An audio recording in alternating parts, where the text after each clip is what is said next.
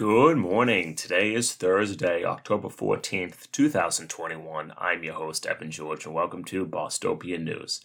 And here's what's happening in the news today. The number of Boston City employees who were suspended on Tuesday, 812, has now dropped to 637, as those roughly 180 employees now came into compliance, probably just officially filing the correct documentation.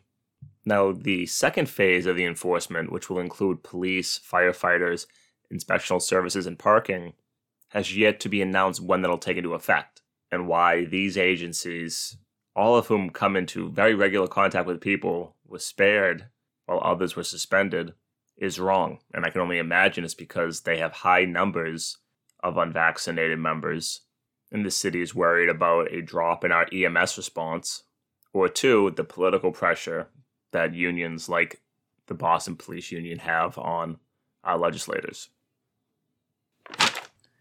Looking deeper into the WBUR poll that was released the other day, and the vast majority of renters and owners here in Boston think that they would have to move out of their current neighborhoods in order to afford to buy a new home with roughly 64% of renters that participated in the poll saying that they could never afford to live in this area and would have to move somewhere else.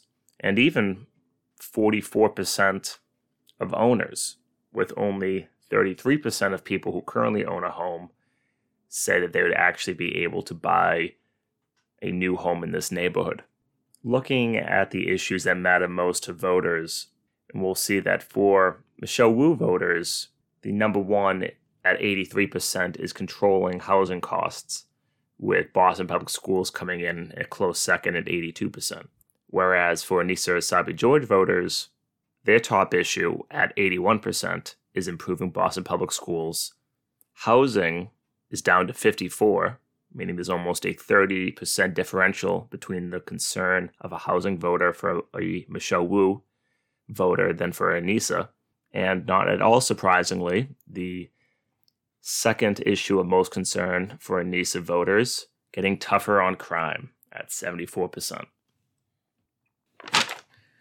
Charlie Baker has signaled that he may no longer be fighting renewable energy, most notably offshore wind, at a recent conference, saying that he now wants to spend $750 million of federal funding to help improve infrastructure and to remove the price caps that we currently have on procurements. Apparently, Massachusetts, as a way of stifling offshore wind, passed a law which required each successive procurement to come in at a lower price than the preceding one, which I think, in layman's terms, means that each new contract needs to be less expensive. The exact opposite of what you want when drastically ramping up a brand new energy infrastructure grid. So let's hope this helps and we get to see some new renewable energy because we are running out of time. A massive new development project was released outlining 140 acres in in Assembly Square in Somerville. This spot, nestled somewhere between 93 and the Mystic River, appears to call for a one third split, with one third being built for housing, another third for office and commercial space, and a final third as open space. Quoting now from current mayor on his way out, Joe Curtatone. The new Assembly Square neighborhood plan is set to lead the way on sustainable, walkable, bikeable urban development. I, of course, will have my eye on the affordability of these units, but I do like the sound of one third for open space, which of course will, I think, do every square inch of greenery, but still. Seatbelts are back in the news here in Massachusetts as some lawmakers and advocates want police officers to be able to pull drivers over for not wearing a seatbelt alone. Where I believe the current law is you need to be committing another offense in the eye of the cop but then you can still get an additional citation for not wearing your seatbelt. This is something that I can recall them trying to pass for years now. And one statistic that I found a little surprising was that Massachusetts is among the lowest in the country for seatbelt usage, with us coming in at 77% compared to the national average of 91. And figures from AAA here in the Northeast show that seatbelt rates have even dropped further during the pandemic.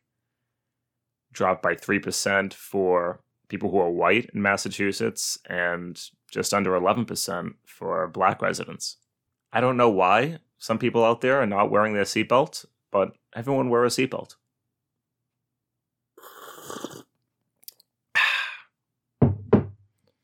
And that's going to do it for today.